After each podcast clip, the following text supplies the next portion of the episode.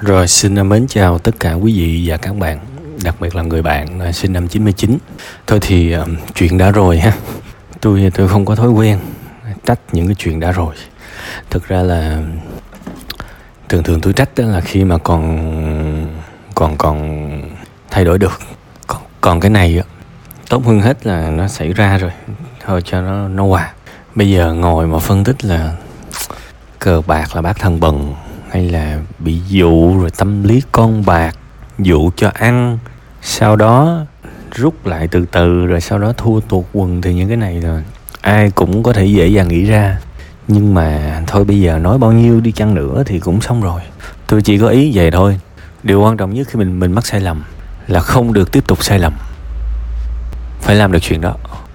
Đây là cái điều mà có thể các bạn nghe rất là hiển nhiên, nhưng mà khi mà một người thua bạc nếu mà họ nhận ra là họ sai lầm và họ ngưng lúc đó thì họ đâu có thua thêm.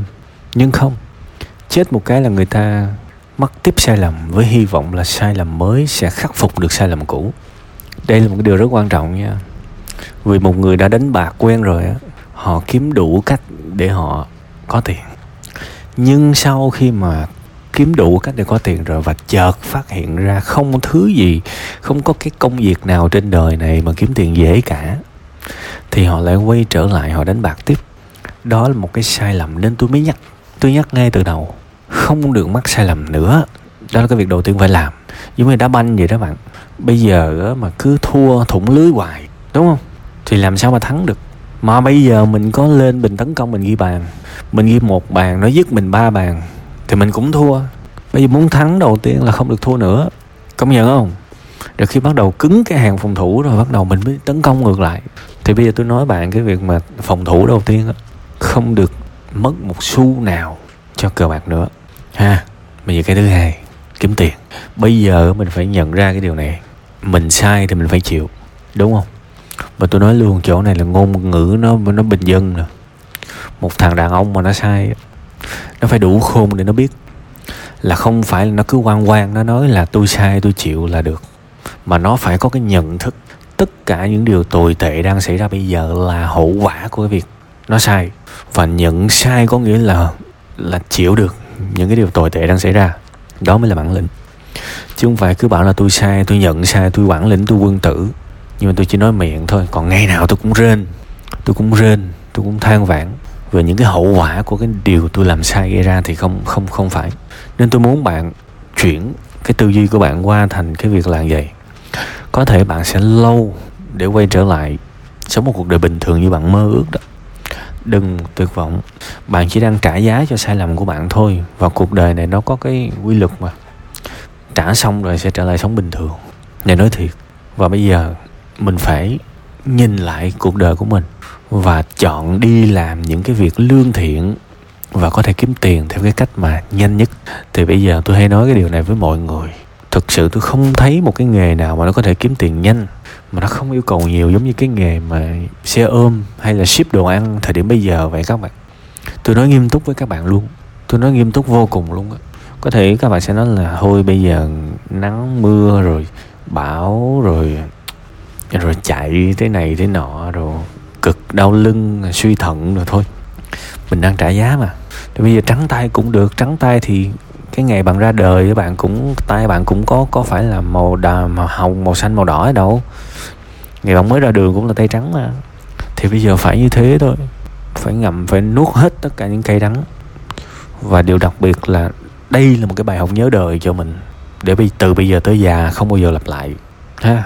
Bạn còn hơn tôi nói thiệt, trường hợp của bạn còn hơn nhiều trường hợp mà những người tôi gặp mà phải gọi là nó nó nó kinh khủng hơn bạn mà bạn nghe nó có thể là bạn sởn gai ốc cờ bạc nó rất kinh khủng, rất kinh khủng.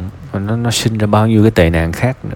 Cái thằng cờ bạc là một cái thằng mà nó rất nguy hiểm ở chỗ là nó không có dừng lại ở mỗi một cái tệ nạn của riêng nó, mà nó còn sinh ra cướp giật. Nó sinh ra bạo lực, đúng không? Nó sinh ra con người đó buồn rầu, stress bắt đầu lại qua bên rượu chè hút chích nó sinh ra lừa dối lừa gạt nhiều thứ lắm bạn. Nên thôi dừng ở đây nữa ha. Dừng ở đây. Đừng mắc sai lầm thêm và đi tìm một con đường lương thiện để kiếm tiền. Thì tôi, tôi cho rằng với cái mức độ của bạn thì bây giờ còng lưng lái xe ôm này nọ giao hàng này nọ có thể chắc một hai năm là có thể ok. Bạn có thể ờ, làm thêm vô mấy cái group trên Facebook có những cái group mà shipper giao hàng rồi đó bạn.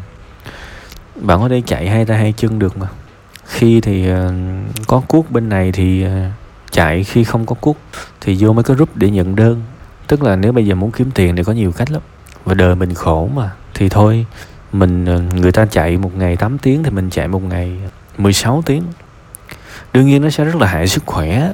Tôi tôi rất là hiểu cái việc này nhưng mà mình không có cách nào khác. Mình không có cách nào khác. Mình phải bản lĩnh để nhận sai cho những gì mình đã làm. Đúng không? Và mình sống mỗi đêm trước khi mình đi ngủ, sau một ngày làm việc mệt nhòi, khắc phục những gì mình đã sai lầm, mình ngồi và mình mơ về cái ngày mà mình đã giải quyết hết tất cả những cái mớ bồng bông mà mình gây ra. Đó, giải quyết hết tất cả những cái mớ bồng bông mà mình gây ra. Bạn thử, bạn tưởng tượng đi, nó đã lắm. Kể cả ngày hôm nay bạn vẫn còn nợ, ngày hôm nay bạn vẫn còn rất là nhiều cái dư chấn của cái sai lầm của mình. Nhưng buổi tối trước khi đi ngủ, hãy nằm mơ đến một ngày, tất cả mọi thứ tôi đã giải quyết xong thì bạn sẽ có động lực dồi dào. Đừng bao giờ coi thường cái hy vọng của con người. Tôi nói thiệt các bạn có một con người mà biết hy vọng không có thứ gì trên đời này có thể đánh gục được con người đó đâu. Và tôi chúc bạn sẽ vượt qua được những nghịch cảnh này. Nếu bạn muốn một cái đầu sách mà đọc cho nó đỡ mà cho nó có động lực á, thì hãy đọc cái cuốn mà đi tìm lẽ sống của ông Viktor Frankl. Bạn đọc câu chuyện của ổng còn thảm hơn bạn gấp một tỷ lần tại vì ổng bị cho vô cái trại tập trung các bạn phải lên trên uh, YouTube hay lên trên Google gõ chữ trại tập trung rồi các bạn mới hình dung ra được nó giả man như thế nào. Nó rất giả man thì thôi nếu các bạn muốn một cái cảm hứng nào đó từ sách vở thì hãy tìm đọc cuốn sách đó. Biết đâu uh, ai mà siêng năng thì lại biết thêm về một cái phương pháp gọi là liệu pháp ý chí. Thì nó cũng sẽ giúp rất nhiều trong cái việc chữa lành. Thì thực ra nãy giờ tôi cũng có nói sơ sơ giản lược nhưng mà bài bản thì các bạn sẽ phải tự nghiên cứu ha cuối cùng hết thì ờ, tôi mong bạn mạnh mẽ vượt qua cái điều này. Tôi tin rằng thực sự nha, những cái biến cố trong cuộc đời của mình đó, nó giúp cho mình trân trọng cuộc sống này khủng khiếp. Thí dụ mình bị bệnh, mình sẽ tự nhiên trân trọng trân trọng, ơi là trân trọng một cái trạng thái bình thường thôi chưa phải gọi là khỏe mạnh. Bình thường thôi là mình đã cảm thấy là, trời sao mà quá may mắn rồi. Hoặc là những người bị bị mắc nợ, họ chỉ mơ ước một cuộc đời bình thường thôi. Ngày xưa thì tham làm giàu đúng không? Bây giờ lỡ mắc nợ rồi chỉ cần bình thường thôi là má ơi, cảm ơn lắm rồi. Đó, thì bạn bây giờ cũng vậy. Hãy mơ một cuộc sống bình thường để khi cái ngày mà bạn sống bình thường trở lại, cái kiểu hạnh phúc của bạn nó sẽ rất khác so với những cái sự hời hợt mà các bạn có thể dễ dàng nhìn thấy từ mọi người xung quanh. Thôi thì cố gắng lên ha.